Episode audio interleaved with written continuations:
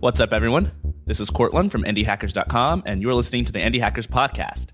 On this show, I talk to the founders of profitable internet businesses, and I try to get a sense of what it's like to be in their shoes. How did they get to where they are today? How do they make decisions, both at their companies and in their personal lives? And what makes their businesses tick? Today, I'm talking to Nat Eliason, the founder of Growth Machine. Nat, what's up, man? Uh, not too much. I'm having a wonderful Monday over here and excited to chat with you. Excited to chat with you as well. Do you know that you are only the second person I've had on the podcast who not only runs an agency, but runs an agency that helps other businesses grow? The first being uh, our mutual friend Julian over at Bell Curve.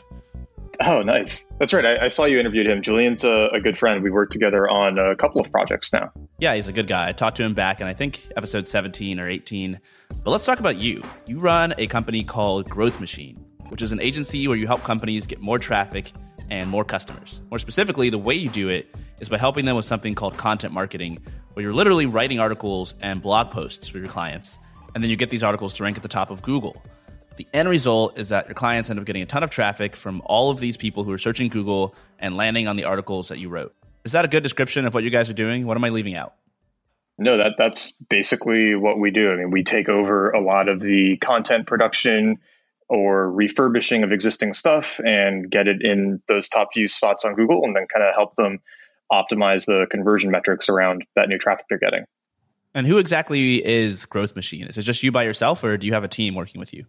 It started as just me uh, back in September 2017 when I decided to kind of go the agency route with it. I've been doing some consulting before, uh, the consulting honestly was more of a pain than it was worth, and nobody was ever able to implement the advice that well. So I kind of switched to the agency model where we could do everything for them, and started that in September. It was just me for the first four months, and then around January we hired our first full time employee.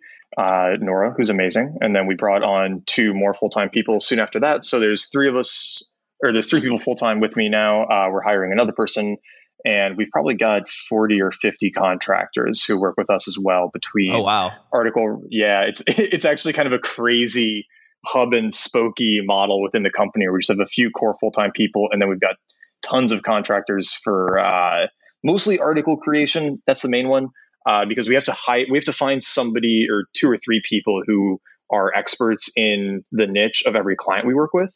So we can't just have one writer do all of the articles, right? Right. Because we work with people doing, you know, ketogenic diets and uh, team productivity management and meditation. It's just like very different areas. And our strategies work pretty much across all of them, but we have to get new writers. So we have a huge team of writers. Then we've got uh, promoters and people who help with editing and image creation and all of that. So it's very like siloed out at the uh, sort of like the first steps in most of the processes how much revenue are you guys generating nowadays and how many customers do you have? Because 50 contractors on top of your full-time staff on top of yourself is a lot of people to support. And i know you guys are entirely self-funded.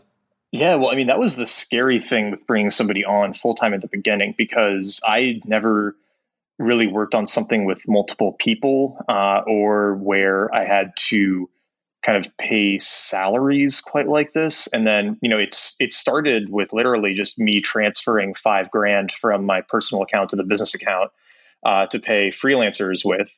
Uh, and you know i learned really quickly that cash flow in a business like this is tricky because most of your clients will not pay you on time. They'll take like 45 days to pay you. Uh, so even if you bill at the beginning of work you have to do two or three payroll cycles before you get the money from the clients that you're you know going to use to pay your employees. So it, it's tricky to like get it up and running in the beginning uh, keeping it bootstrapped but uh, you know we grew really quickly and i mean this month we're going to do about 85k in revenue just wow. nine months after we started. Yeah. I am in the wrong so, business.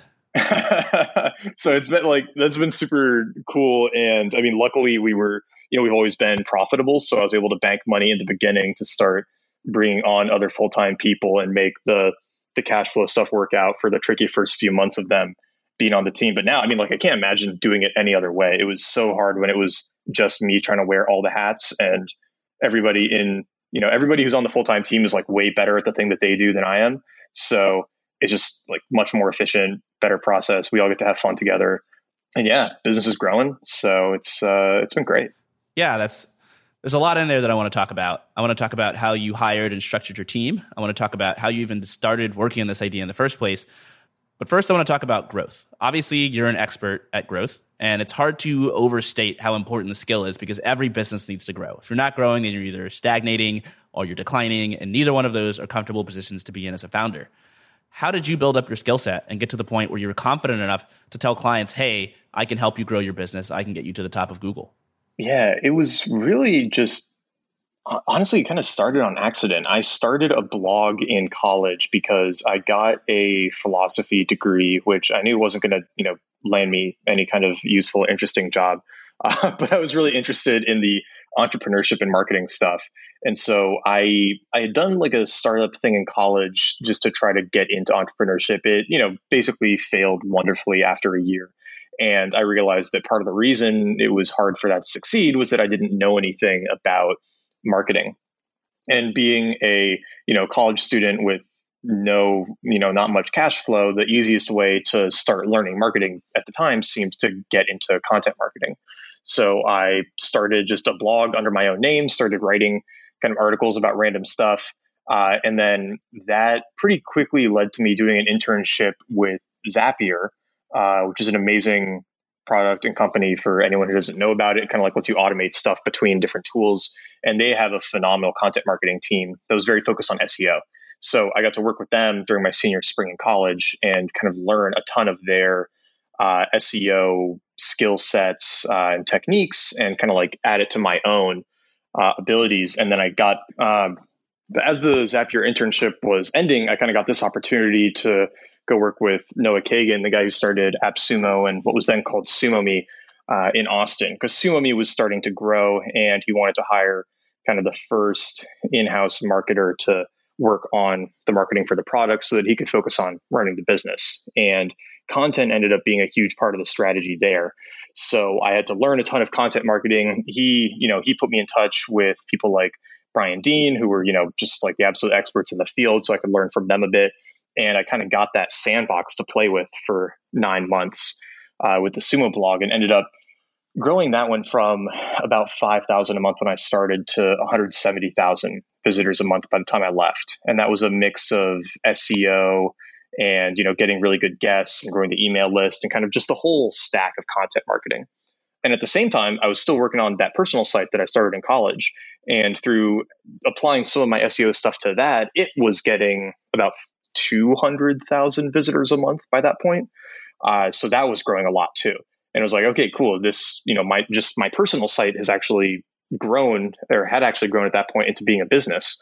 And so when um, my job at sumo ended i traveled for a year and a half basically using my personal site as a lifestyle business and getting to kind of like go all around the world and just write articles and you know use that as uh, my like main business and income and then eventually people saw what i was doing with my site, they had seen the stuff I had been doing at Sumo before, and they started asking, you know, hey, uh, can you help us figure out the content marketing for our business?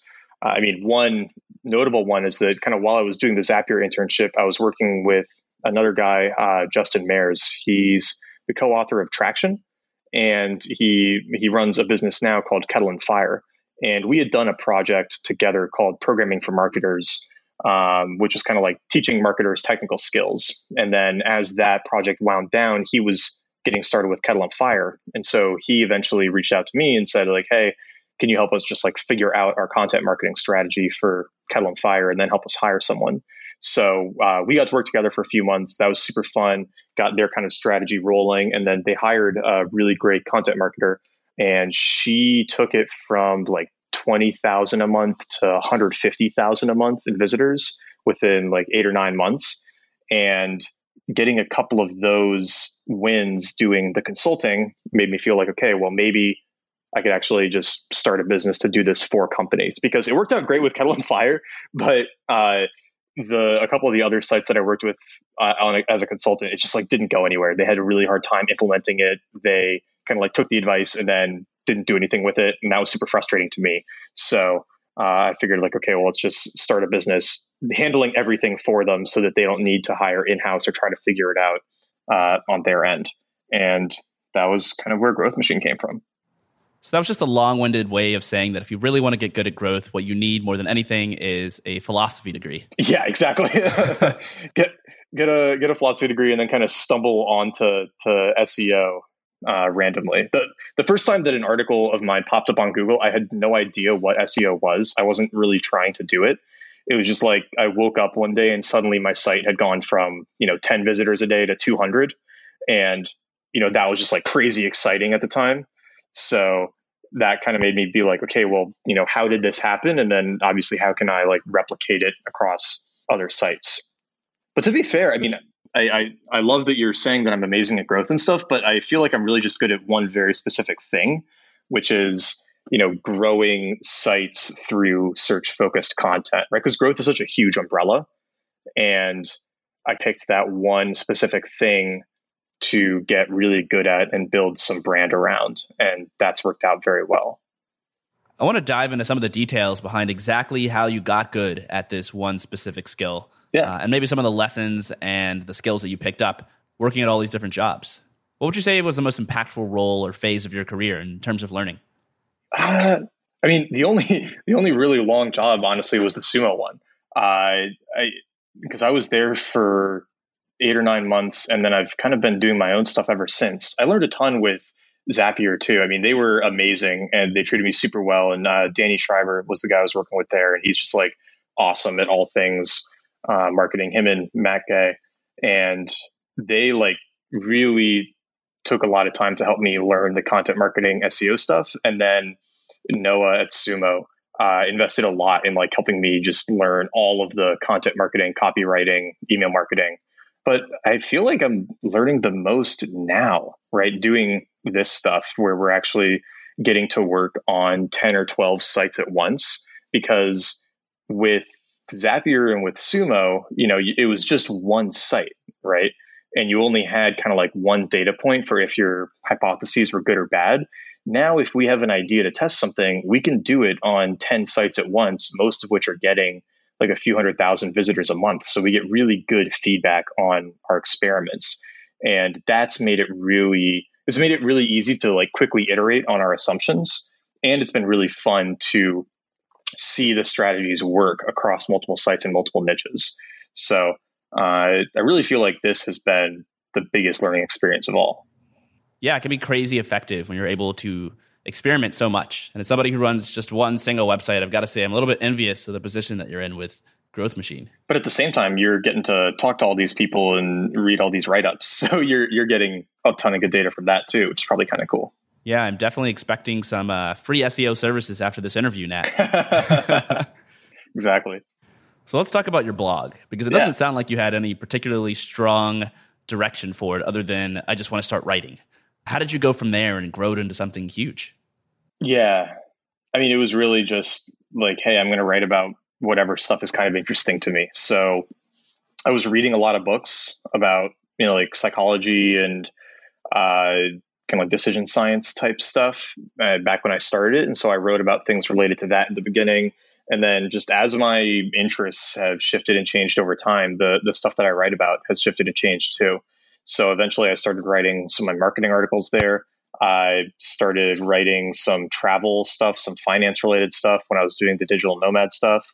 Uh, there's a whole section of the blog dedicated to sex stuff. Like it's really varied and very much just kind of whatever I felt like writing at the time. I've tried to resist the urge to obsess over the SEO too much because I find that, at least for my personal site, if I just try to write stuff that could rank highly for a good keyword, it's never quite as good as the stuff that I'm just interested in. But what I will do is if there's something I'm interested in writing about, uh, I'll write about it and then I can go through afterwards and see if there's a good way to tweak it to fit a search term. And sometimes there is, sometimes there isn't. But the the articles that do, you know, have target keywords that they can get a lot of traffic for do really well and they help prop up the ones that are more just this is interesting to me and I feel like writing about it. A lot of people listening probably are scratching their heads because they have no idea what SEO is. they don't know what keywords are. They don't know how any of this stuff works. Can you give us the high level Nat Eliason overview of what SEO is and how you do a good job at it? Yeah, I think that it's easy to overcomplicate it and to obsess over the tons of little variables you can tweak. I mean, the way that we usually think about it at Growth Machine is just sort of that you want to write the best or most useful article on a given topic on the web. And so there's really only a few parts to it then, which is finding out what people are searching for.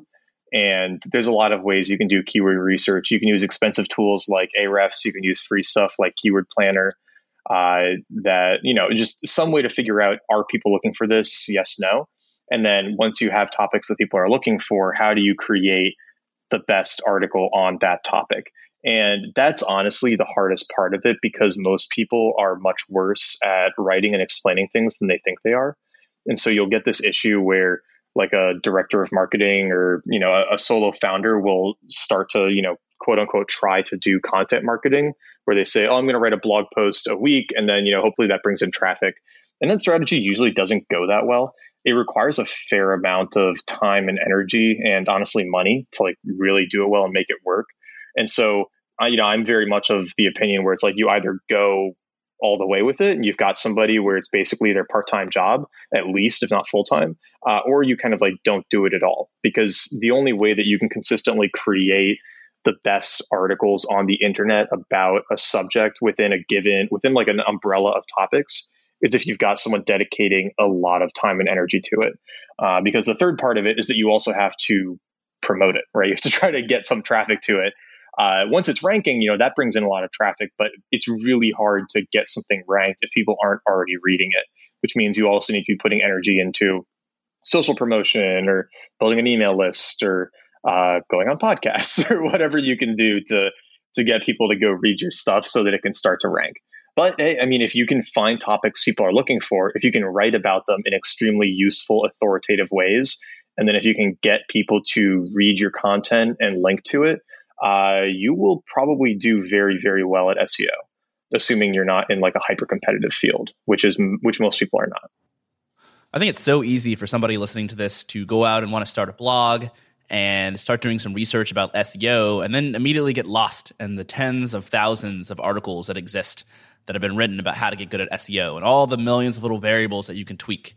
How did you go about navigating this minefield and learn about SEO on your own? And how should other people go about learning if they want to get serious about this?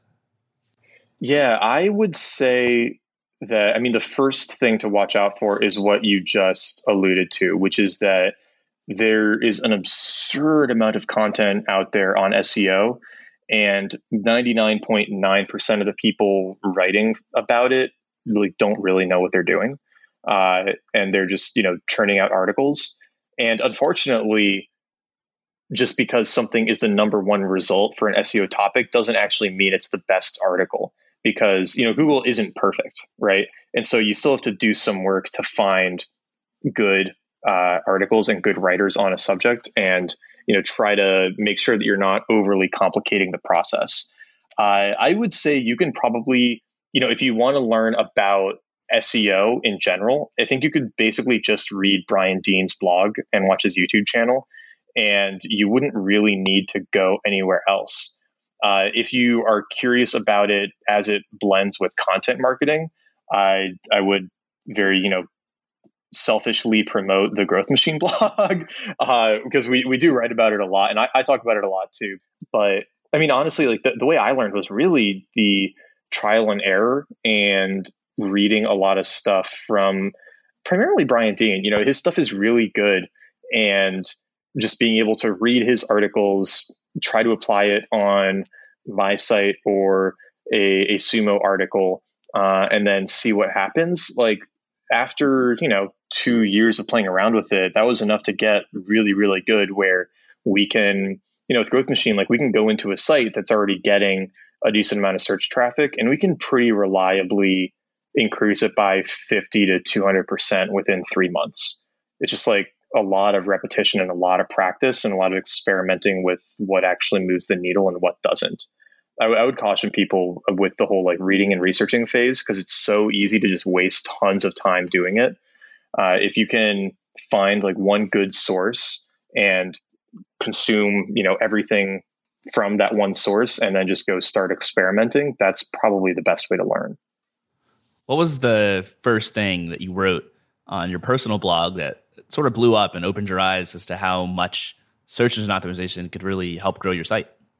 Yeah, this was an article. So I started my blog in September 2014. And in mm, February, I wrote an article on doing a five day water fast. And I think to this day, if you Google five day water fast, it's still number one or number two. Uh, looks like I'm number two right now. It moves around a lot. And that one, you know, it was really just like I had heard about water fasting as an interesting thing to try. And I figured, okay, this would be a cool experiment to just like see if I can go five days without food. And so I did it and I took pretty detailed notes as it was going. And then I wrote up this article about it afterwards, put it on my blog, was not expecting it to, you know, do anything. I literally knew nothing about SEO, right? But then this was the one where a, a few months later, I woke up one day and suddenly there were 200 people a day reading it. And I was like, whoa, okay, what happened here? Right? Like, this is weird. And then that made me way more interested in SEO as a, a channel to go after, right? Because the blog was getting more people per day than it would before when I published a new article and I was doing no extra work, right? So normally, you know, if you have if you have a non SEO blog, you have to work to get traffic to every article and every old article. But if you have an SEO focused blog, then the articles you get to rank just keep getting traffic basically forever until somebody makes a better one. So, I mean, that water fasting article alone gets about 2,000 visitors a day to this day, like three years later, right? And if you think about what it costs to buy ads, right? If I was selling like a fasting product and I was buying ads on that keyword, I'd be paying probably at least $2,000 a day for that traffic, but I get it for free every day, right? And that was kind of a crazy realization that, oh, wow, if you can actually get good at this and do it for a large portfolio of topics, that can just drive an insane amount of value uh, for your business or your personal site or you know whatever else you're you're trying to sell. Uh, it's a pretty cool channel if you can crack it. Was there a point where you looked at what was going on and you thought to yourself, "Hey, maybe I should make some money off of all this traffic that I'm driving to my website"? Oh yeah. So th- this is um, the fun part of my site, which is I uh, about I think like a year after I started it, I was having a conversation with a friend about sex, and he was talking about like trying to last longer in bed and it was something that I had done a bunch of research on previously and like still had some notes lying around in my Evernote and stuff. And so we we had talked about it. And then kind of at the end of that, he said, like, oh, you should just write an article about this and put it on your site. And my first reaction, right, was like, oh God, no, I'm not doing that. Uh, but then it kind of just like kept sitting around in my head for a while. And after a few weeks, I just like drank a bunch of wine one night and wrote the whole article in one go, published it before I could, you know, uh, sober up and change my mind. And I mean, first, the article hit like the front page of Reddit. Uh, so I got something like 40,000 visitors in 24 hours, which was, you know, insane. It was like more traffic than the site had gotten in the past year, right? I got in 24 hours. And that was like, oh, okay, that's awesome. And then within a month, I was on the first page of Google for last logger in bed. And so then that article was suddenly getting up to a thousand visitors a day. And now it gets like three to three and a half thousand a day. And it's done that pretty consistently for the last two years. And I was like, shit, this is a lot of traffic. And it seems like a valuable topic. And what I noticed was that within the article, there was a recommendation for an app that was on the App Store for helping women practice uh, Kegel exercises. And I noticed that there were about 200 clicks per day going to that app. And, you know, I kind of did some back of the napkin math and I said, okay, she's charging, I think she's charging $2 for her app. And I was like, if I'm sending 200 people a day to the app store, to her app, and if 20% of them end up buying it, right, that's going to be 40, so it's like $80 a day for her. And so I'm helping her make, uh, what is that, like $2,400 a month. And I'm seeing none of that value. I'm getting like small affiliate commission from iTunes. And so then I said, okay, well, there's really no app in the App Store for men for doing Kegel exercises. There are a bunch of them now because uh, I think other people realize that this one was doing well. Um, but I just decided, like, okay, I'm going to make an app for men for doing Kegels, and I'll you know feature it in my article and some of the other articles that went up afterwards. And so I ended up uh, getting connected with a guy who was on my email list. I sent out an email saying like, "Hey, I'm looking for someone to help me build an app." This guy had been reading my stuff for a while, and he knew how to get a good app built, but he didn't know how to do any marketing. And he really wanted to learn marketing, so he said, "Hey, I will get the app designed and built for you at cost if you will." Kind of like keep me in the loop with all the marketing stuff you're doing for it so I can see how you're growing it and if I can use you as a case study for my other clients. And I was like, awesome, that's a great deal. So we got it built for $4,100 total, which is really cheap in the app world. Uh, it's pretty hard to get a good app built for that much. But it was a fairly simple app. Uh, we got it done in about a month and a half, put it up um, on the App Store, linked to it from my site. And we launched it about two years ago, and it's consistently made anywhere from four, like at the low end, probably 3,000 uh, to at the high end, seven, seven and a half thousand a month in revenue with basically no ongoing work just from my blog driving traffic to it. So that, that was just like an awesome, you know, bit of side passive income that was, you know, helped fund my life while I was traveling and everything. And the articles were bringing in that traffic and selling the app every day with zero, really zero ongoing maintenance for me. Uh, we've updated the app once since it launched, and I've updated the articles a few times just as they lose rankings. You got to like tweak them a little bit. But aside from that, that's just sort of like ran without me having to do much else, and you know, been a great source of extra income for me and cool validation for the site and a great story to tell clients about the value of SEO. So that was really when I started to make the connection that okay, you can take this traffic and then you can actually sell products with it, and that's what we help a lot of our clients do now as well. Yeah, that's that's nuts. That's essentially real passive income, and it's pretty rare that I talk to anybody who finds that because most businesses have this engine that requires an operator to tend to it and keep it running. In your case, the engine was essentially Google, and so you could just sort of go travel the world, and the traffic would keep coming in, and you would keep generating revenue. Was this the only way that you made any money from your blog, or did you ever find any other ways to start generating income as well? That was the big one, or it has been the big one so far. I mean, I would, I would technically say that Growth Machine is the biggest one, right? Because we didn't grow to this level of revenue so quickly just on our own. I had three years of credibility built up from doing, you know, my publishing and giving away marketing advice for free, basically on the blog, right? So indirectly, that's been the biggest monetization of my site. But then there's obviously stamina the app.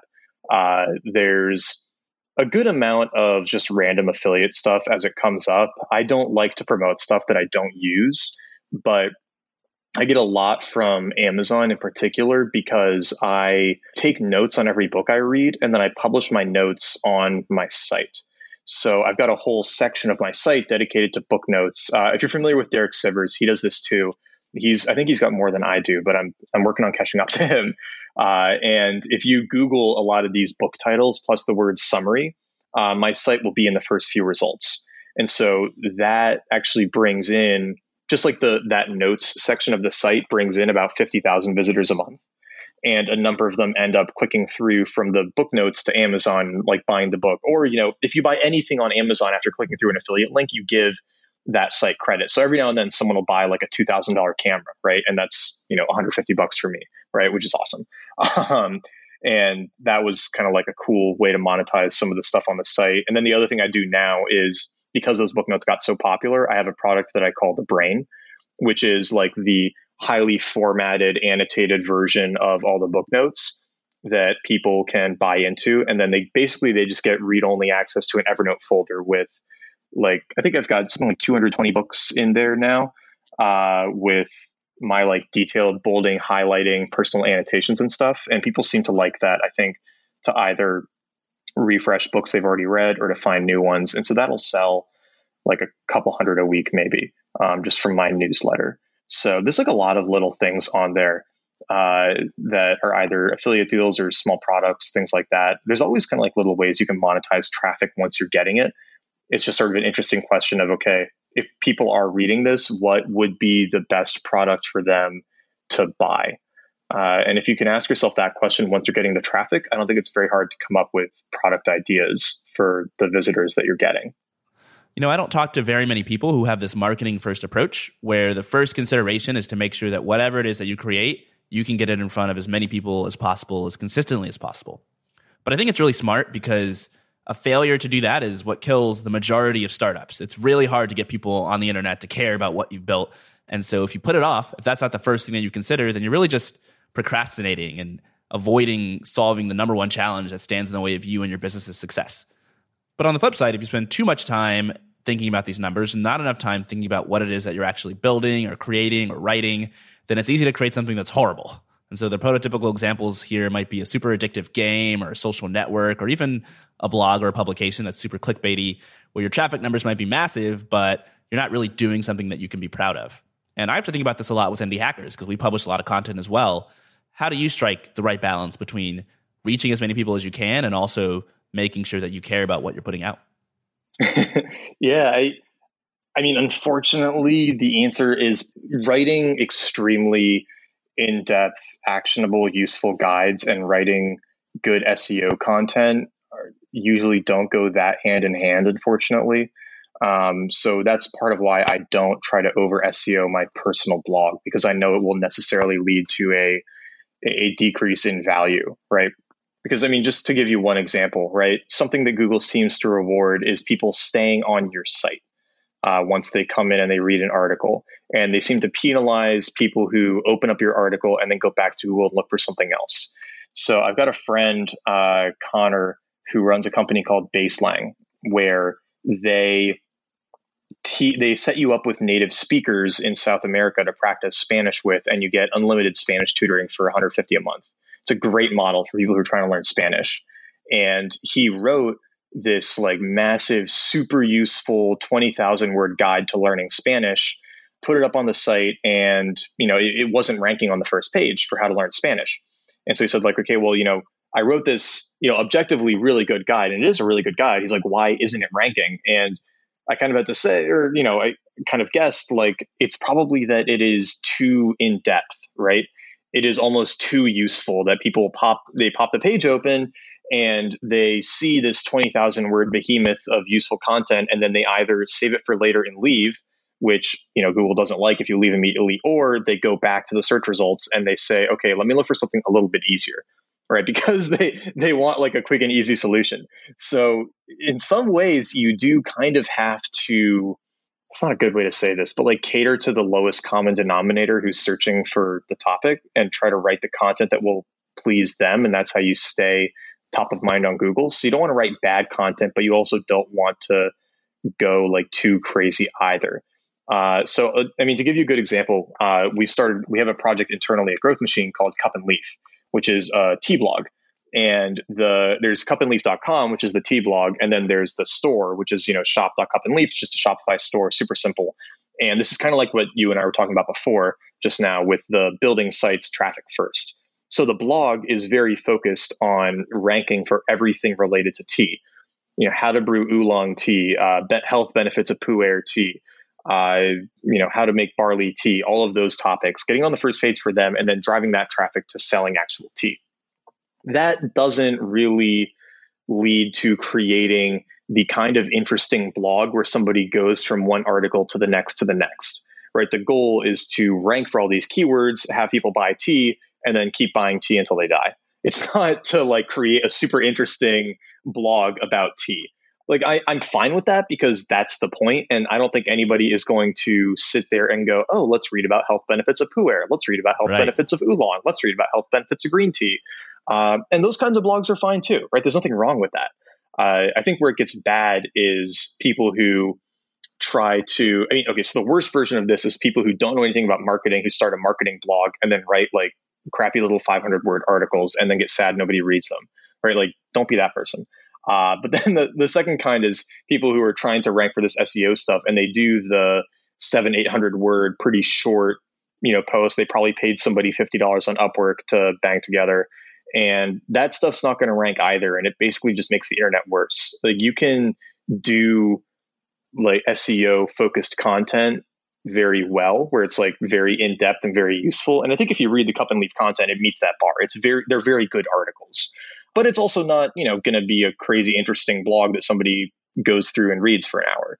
Uh, and I think that's okay too. You just have to know which kind you want. And if you want to go the route of, I think, being interesting and being very in depth and kind of thought provoking, it's harder to make that an SEO focused blog. And you have to be okay with getting a bit less traffic. If anybody's read Slate Star Codex, right, like that's a super interesting blog. The, the Scott Alexander is obviously like a brilliant guy. He really does his research. But you know, I don't imagine that he ranks very highly on Google for that much, and there's probably not a ton of monetization from the blog. But I think that's fine, right? Because he's really interesting. He's done a great job of that. And I think that can be more important than just getting tons of raw traffic. Let's talk about your current business, Growth Machine. Yeah. You are making $85,000 a month in revenue now. And you just started this, what, like last September. And so you've only been at it for 10 months. That's crazy. What motivated you to start this business? Why not go work for somebody else with your marketing abilities? Or why not start a more scalable product based business rather than an agency? Yeah, I, you know, first I knew I could never really go work for another company. I'd been working for myself and traveling for a year and a half. There was no way I was going to be happy going and sitting in an office and like, you know, having to do what somebody else tells me to do. I, I would have been good for three to six months and then I would have gotten bored and quit. That's just, I, I knew that would happen. So it was a question of, okay, I want to start something, but I didn't really know what kind of product business or tool or whatever I wanted to build. And I didn't want to just pick something because I felt the need to pick something. So I said instead, well, why don't I just build a business that builds businesses? And then when I have an idea I want to pursue, I can just plug it into the existing structure that we've created. And I already had people asking for help with this SEO focused content marketing. And so it just seemed like by far the easiest place to start. And where we are now, you know, we've really gotten the process down and we can really, I think, apply it super well to a ton of different industries. And we know the industries it works well in.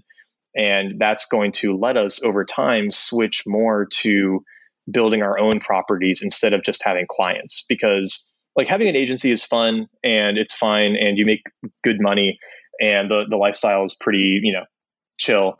Um, but you know you're still dealing with clients, and we're pretty good about firing annoying clients. But even you know any client is somebody that you're still kind of like taking orders from, and also as sort of a necessary function of the business, you must be making them more money than they are paying you, right? Or else they would fire you. So there's, you know, there's some projects where we see like, okay, we're obviously making tons of money for this person through our expertise. We should just be building our own projects. And that's where like cup and leaf comes in, right? Where it's where we saw the tea niche as an area where we could actually do super well in content. So we started, you know, creating that and eventually growing that e-commerce business. We're working with another couple of people on a actually I don't know if I can talk about this publicly, but another business where we saw uh, some SEO potential. Uh, uh, you know, we're working actually with another really good marketing agency on. Yeah, again, I can't say what it is, but uh, like working with them too to get some things started. And then you know, I've also been looking at kind of like not necessarily affiliate sites, but sites that can talk about an area that has a lot of traffic that doesn't need an actual product, right? So uh, we work with one company, Ridester, that we've you know we've helped them rank number one or two for pretty much everything related to driving for Lyft and Uber, and then they're earning affiliate revenue for people signing up to be drivers or riders on those services, and that's actually super uh, lucrative for him. And so my question is like, all right, what other areas can we just take our skill set and apply it to? Where eventually we have kind of a portfolio of companies that we are growing with our internal processes and don't need to take on clients quite as much anymore. Uh, so instead of having to pick that product business from the get go back in September, now I've kind mm-hmm. of built the system that I can plug other ideas into and, you know, test them quickly and throw them out or, you know, keep growing them and turn them into their own successful businesses within the broader growth machine umbrella. That's awesome. You know, the topic of ideas comes up pretty much every episode of this podcast because it's the phase that the most people are stuck in. They know they want to quit their job, they know they want to start a business, they just don't know what a good idea looks like or how to come up with one. And one of the things that I've been harping on a lot recently is that in a somewhat weird twist, the best way to come up with an idea for a business is to just start a business. And then in the course of trying to run that business, overcoming various problems and challenges and working with clients and customers, you'll come up with even better business ideas. You're sort of doing this on steroids. You've got a ton of clients that you work with on a regular basis. You're trying to help them grow their websites. You see what works and what doesn't, and you can take those winning models and apply them to other areas and other industries and add them to your list of promising ideas. But at the same time, even before you started Growth Machine, you had your blog. And a blog is the same principle. You're putting out tons of blog posts. You see what people react to, what they like, what they don't like, and that can give you a source of good ideas that are worth pursuing. Yeah, the blog is awesome for that because I get a lot of random ideas from the blog by seeing, you know, either what ranks or what resonates with people. And then also, I mean, learning, you know, for me too, the big metric is how good is the SEO kind of like landscape in an area right? Part of why we decided to go after tea, which seems like it should be super competitive, uh, is that the content landscape for it is actually not very competitive. And so we figured out where we figured that we could start to rank for it pretty quickly and then use that to drive sales. And so if you have something like SEO that you can use to not just evaluate business ideas, but also generate them, because I can kind of like take a random topic that I might see in my environment and plug it into a tool like Ahrefs and click around a bit and get a good idea of whether or not I could start a site in that area and grow it to a few hundred thousand visitors, right? And that's like a super easy way to generate and test business ideas. So if you can do something, or if you can develop a skill like that, uh, and you can do that with ads too, you might be able to do that with, uh, I mean, also like programming, right? So if you can get a really good sense of how easily you can build a tool uh, I think Ryan Kulp, who you had on before, is a great example of this. Like he's just really, really good at programming and building, you know, small teams to create stuff using like Ruby on Rails and a few other core languages. And so he can look at an idea and get a sense of how fast he could build it and launch something and test it.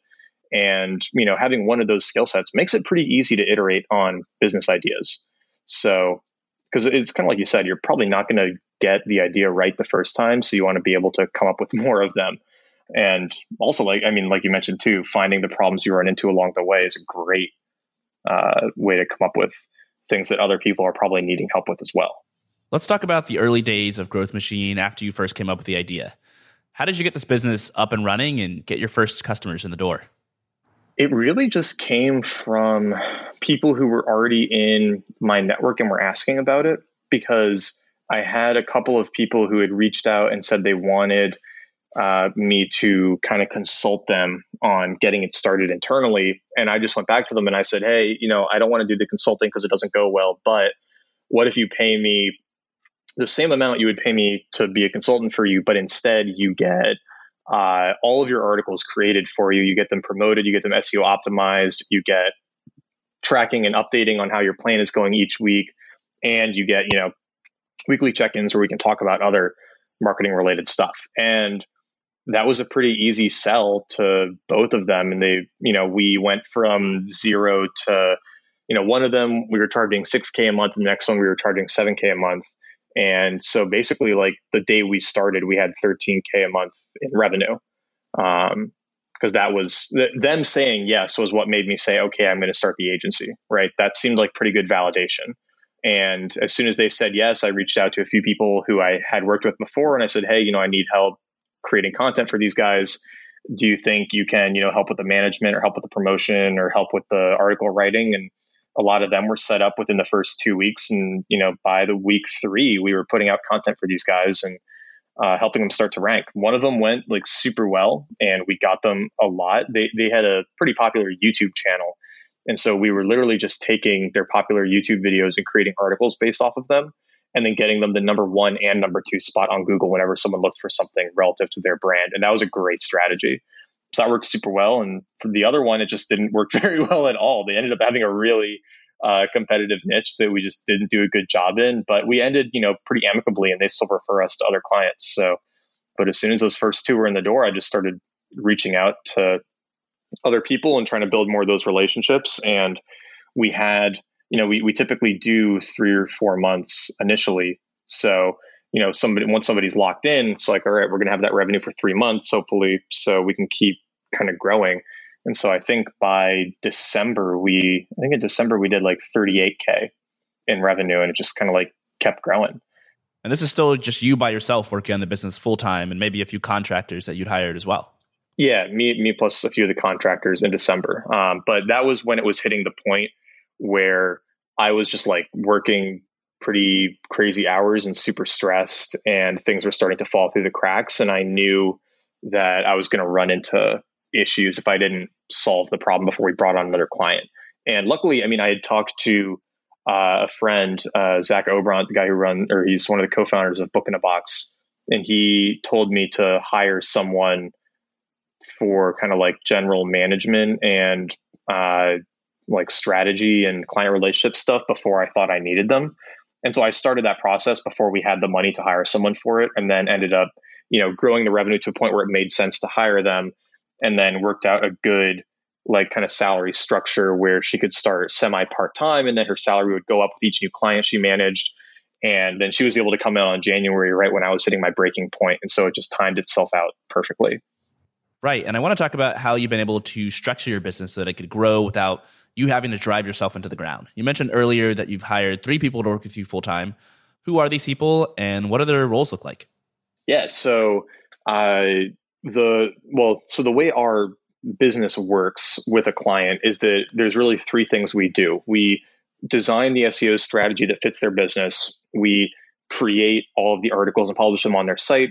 And then we promote all of the content that we're creating for them, help them get backlinks, help them improve uh, on site conversion. So uh, we now have one full time team member for each of those roles. So the first person that we hired, uh, Nora, she basically like leads all of the strategy and a lot of the client relationship side. So she's the one telling them like, hey, here's the keywords that we want to go after. Here's how we want to do it. Here are the writers we think would be a good fit. Here's like the whole content plan. And then, you know, checking in with them for tweaks to the plan as we're going and all of that. So she was the first person we hired. And then Brian handles all of the promotion kind of at the end of the process. So he he actually doesn't do as much of the promotion himself, but he works with a small army of freelancers, uh, each of whom is specialized in a certain area. So we've got a Reddit guy, a Facebook guy, a Twitter person, a uh, Pinterest person, a what else do we have? I think we've got a LinkedIn person. We've got basically one person for each social network, and then one person who can mine emails for publications for reaching out for backlinks. And so as articles go up on client sites, Brian is taking those articles and feeding them to the freelancers best suited for that article because not all articles will do well on Reddit or Facebook groups or Pinterest or uh, make sense to reach out to for backlinks. So he's kind of determining the best mix of promotion channels per article and setting them into the funnel that way. And then, and he also does all the like reporting. So he handles, okay, how did the traffic do this week compared to last week and the week before? How are all the keywords ranking and puts together those reports that we send uh, to the clients every Monday. And then Heather is right in the middle of the process where she is actually the one interacting with the writers and giving them their deadlines, their article guidelines, editing their writing, and then publishing it on the client site. So she's kind of making sure that all the articles are amazing, that they're delivered on time, that they fit the client voice, uh, and handles pretty much all of that implementation. So with each client, they're kind of getting a full time or they're kind of getting a dedicated strategy person, editorial person, and promotion person, plus me kind of hovering around the proximity, helping in whatever other ways uh, are useful. And that's been a really good way to break it up, especially with how many freelancers and contractors we have for helping with the very specific parts of the process how do you go about finding the right people to work with? Because I'm sure there's a ton of people online who have some experience with promoting and distributing content. There's a ton of people online who have experience with editing content. How do you make sure you hire the right people? And what are your tips for other people who might be listening and who need to hire for their small business? We've used weworkremotely.com for all of it so far, and it's been awesome. Uh, they seem to have a really big newsletter and pretty much all of my job postings there get picked up by all of the other job sites for some reason. So it's kind of like getting to post on all the other sites for free. And they have very consistently driven like 200 plus candidates for each role. And not all of them are qualified, obviously, but so we're, we're hiring for another editor right now. And we got like, I think we got something like 500 applicants and 70 or so of them moved on to part two of the application, and I expect we'll interview maybe 10 or 12, right? But uh, Nora, I found through We Work Remotely. Heather, through We Work Remotely. Brian, I'd worked with before, so I knew him from that, and I reached out to see if he was interested.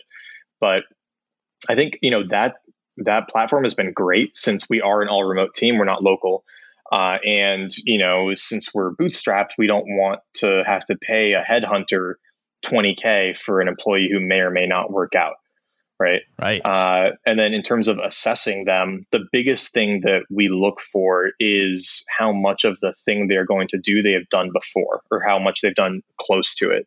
So, you know, with Nora, I was basically hiring her to be me, right? She needed to be able to grow these sites and know what she's doing with them.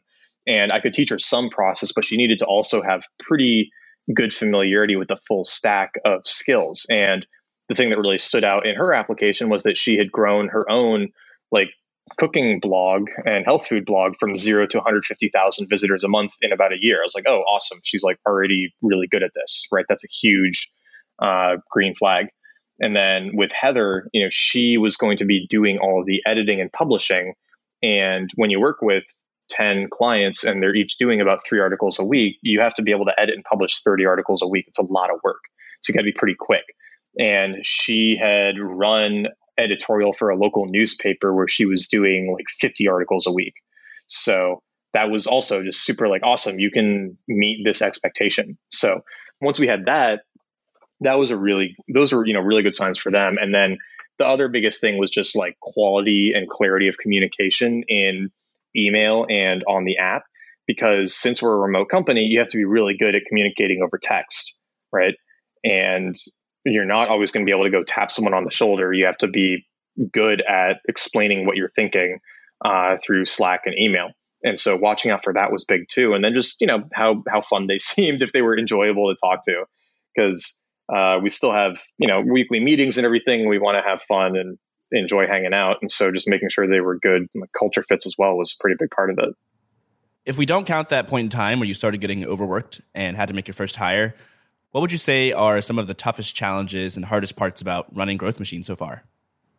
I think the hardest thing is well, there, so I, I, guess I'll give two answers. One, there's like a psychologically difficult aspect, which is that when you work with very few clients with very high values individually, it's a little bit nerve wracking sometimes because, you know, if four people decided that they don't want to work with us anymore next month, like I'd be in a really stressful state, right? Because that could be a third of our revenue just like gone overnight, right? And that would be scary.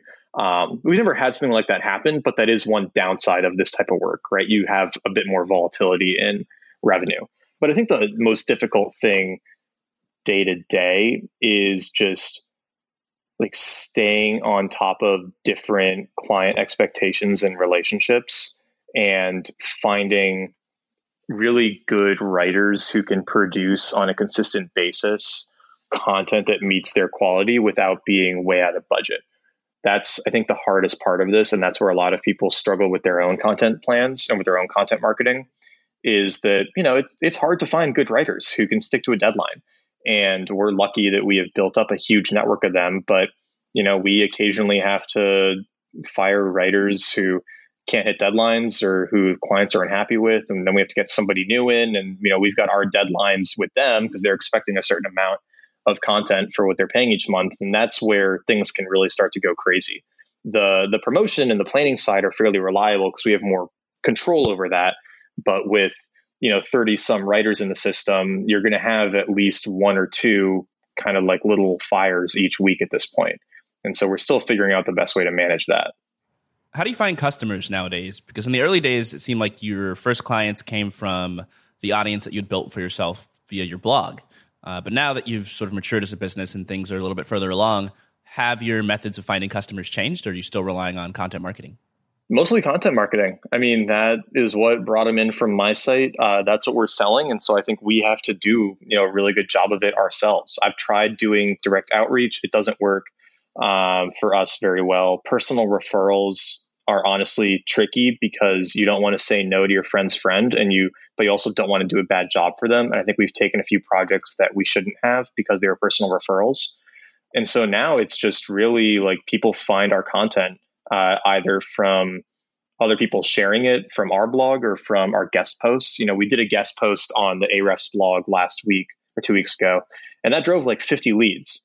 So and a, a, decent number of them were pretty qualified that we're talking to now. And so that's like a really good indicator that if we can get on good blogs with this good in-depth content that I think I have some reputation for, that helps show that you know we can drive a lot of value for these businesses, and they people come in much more qualified having read an article where you talk about doing the thing they're looking for help on than if you email them asking them to hire you, right? Because like we charge eight to ten k a month. It's a pretty hard thing to cold outreach someone on.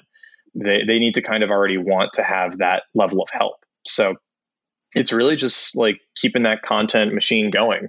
We're trying to publish an article per week on our blog, trying to do more of the guest posting, and then obviously all the old stuff on my site helps drive it too so that's that's really been the main thing now. It's like we're just continuing to double down on content marketing. It's what's always worked for us and it's what works for our clients. Yeah, and that's super cool because the things that you learn from working with your clients, you can apply to your own blog and vice versa. Mm-hmm. One of the books that you've read and that you reviewed on your website is Peter Thiel's book Zero to One. And one of the big points that he makes in that book is that successful companies are almost always really monopolies. The competition is terrible because it drives down prices and it's hard for you to stand out. How do you think about your competition with Growth Machine? Are you guys a monopoly in some niche? Do you worry about the competition? And why do customers choose you and your company over some other company that can theoretically help them set up their content marketing and their SEO? I I mean, this sounds cocky, but I honestly don't think that there is another agency that can do quite as good of a job of creating content that makes product businesses more money. If there is one out there, I haven't come across them yet. Uh, and I've been looking for people who feel like direct competitors to us, and there just don't seem to be that many. There are a lot of SEOs who will do kind of like advice and like, hey, you should do this thing, you should write this article. And there are content agent or there are content agencies who will, you know, just pump out articles for you. But in terms of agencies that can just kind of like come in, take over your blog or part of your blog, and then you know, grow it to hundreds of thousands of visitors per month. I don't really know many others right now, and I'm not super worried about other competitors coming up because, uh, like, naturally there will be if it's a good market or if it's a good area, and there should be some more competitors. But you know, we've got a really developed system at this point, and we've got pretty, I think, pretty decent name brand, and we've gotten some great clients. And I just feel like by going for the top of the market, charging a lot, um, but doing a really good job and just trying to have an amazing system in place. We've really priced ourselves out of a lot of competition. Most SEOs are charging, you know, maybe two to five k a month, right? Our minimum package is eight k, uh, and that weeds out a lot of companies that just you know don't have the money to invest in it or who aren't as serious. And I think that's part of why we get to have really great clients in a lot of cases because the clients are willing to pay more and who kind of know that they're paying for results, not just, you know, articles. They're just like more savvy. They're better to work with. And from the responses we get to our content, it feels like people are looking for this and they haven't found many people who can do it well. And I just think that that expertise and branding is kind of how we build our moat and build our monopoly in that sense. Yeah, it's really great that your customers are willing to pay you a premium for your services because it's actually worth it for them. And they can calculate that it's worth it for them because you're in an industry where the value you provide is really easy to measure. I mean, if I pay you $10,000 for your services and you generate $30,000 worth of traffic for me, then that's a no brainer. I'm going to do that again. I talked to a lot of indie hackers who are kind of stuck because the value that their business provides to their customers is really fuzzy. It's really hard to explain. It's several steps removed from how their customers make or save money. And so the customers don't want to pay, or at least they don't want to pay a lot. And it makes things hard on the founders, I think. Yeah. Anyway, the last thing that I want to talk to you about today is about the fact that your business is an agency. The vast majority of the people that I have on the show, that I talk to on the website, are running scalable product businesses. They're running businesses where theoretically they can add more and more customers without doing any extra work. Whereas with an agency, you're sort of trading away your dollars for hours. Every new client means you have to hire more contractors or do more work yourself. How do you grow this business in a way that makes sense? And what's your plan for taking Growth Machine to the next level? It's kind of like what I alluded to before. I mean, my goal is not to build a huge agency. Uh, it's more for us to be a very interesting private equity company. Uh, because like trying to you know compete with VaynerMedia or someone isn't that attractive to me. And I think the ceiling on the number of clients we can work with and the way that we like to work with them is fairly low. I think we could become a $10 million a year business doing the type of work we're doing. But if we want to grow to 100 million a year, we would have to branch out into something else, right? It, we, I just don't think the market is big enough for uh, this type of work to get to 100 mil. But if we can, you know, switch to owning significant shares of product companies and, you know, being kind of like in charge of their content and marketing and driving sales through SEO the way that I mean the way we already do with a lot of our clients but you know we're not getting equity from it. That to me is super interesting because if we can really be a business that grows businesses then we've got a pretty cool model where we can you know, find stuff on the Shopify exchange that we can buy for 20K, build out a huge blog behind it, let somebody else manage the product side, and then flip it for, you know, a lot more money down the line. Or we can just have our own internal things like Cup and Leaf that we grow and sell products um, through, and we, you know, hire a, a manager for the product side of the business and the growth machine team runs the growth side of the business and that's just like kind of a fun model to me because then i don't really have to pick just one business idea to focus on. I've got like that ADHD where I want to work on a lot of different things at once. And so if we can have a few of these that we're invested in or participating in or entirely owning, that can become a pretty big business that can be pretty fun to work on. And that's kind of what I'm excited about as the next possible stage is we grow the client side of this maybe to a few mil a year uh, have it be super profitable, and then take most of the profits and funnel them into our own businesses and investing in others. And then that eventually becomes more and more of our revenue. And I don't really know anybody else who does uh, kind of like a private equity mo- private equity model like that, focused on you know the content marketing side of things is like super uh, different. But I think we're in a cool position to to go after it, and so I'm excited about uh, transitioning to that phase of the business eventually. Yeah, it's something I don't think enough entrepreneurs think about is how do I how do I build a business that's actually going to be fun to run in the long term rather than building a business that's just going to be more and more work, more and more customer support, more and more of a headache. So that's kudos to you for going in the right direction. Let me end by asking Nat, what is your advice for other people who might just be getting started or considering starting a business? Should they follow in your footsteps? Should they start an agency over a product business? And what other things do you think they should know? Yeah, I, I've been thinking about this more recently because I think my advice now has changed a lot from what I would have said before. I wouldn't necessarily say start an agency, but I would say get really good at something useful and freelance with it for a while to, you know, make a bunch of money to invest in, you know, some in building a business that you either stumble upon from your freelancing work or that you're interested in uh, or that you know you see as an opportunity. But don't fall into the trap of trying to not spend any money because that's where i think a lot of people get hung up for long periods of time. And it also makes them feel like it's more acceptable to not be making money. So I, I, feel like where you end up seeing a lot of entrepreneurs waste time is they say like, oh, I'm going to you know build this cool web app, and they spend six months working on it, not making any money from it, to building up a lot of kind of like opportunity costs because they could have been making money in that time. And then, you know, and they're not charging for this web app and no one's using it. But because they're not losing money, they're just losing time. They don't recognize that they're losing money on it anyway, if that makes sense. Mm-hmm. And I think it's like an easy trap to fall into. So, I mean, I would almost say, you know, either do like consulting or freelancing or, you know, work on somebody else's project for a while, build up the money so that you can invest in getting other people to do the things that you aren't the absolute best at and then just keep focusing on that thing. And for me, a lot of it is just like the content marketing. Like that is what I think I'm really good at. Um, I'm I don't think that I'm an amazing like manager or salesperson or any of that. I'm trying to learn, but uh, if you can, you know, make good money doing the thing that you are good at, and then use that money to get other people to help you with the parts you're not good at, that, in to me, is a much more sustainable way to build a business without wasting a ton of money and time trying to do everything or trying to uh, uh, not spend anything. And, and the businesses that I've been seeing do the best in the shortest amount of time are the ones that make money from basically day one, right? They're, e-commerce products that start selling their product right away, or agencies that start charging money right away. Uh, I think it's sexy to see a story like you know Facebook or Pinterest or whatever. It's like, oh, they didn't make any money for years, and then ah, they're all billionaires. But it's probably not going to happen. Uh, it might, and like awesome for you if it does, but I don't think it's a good thing to uh, to bank on happening. Right? It's like try to make money as early as possible.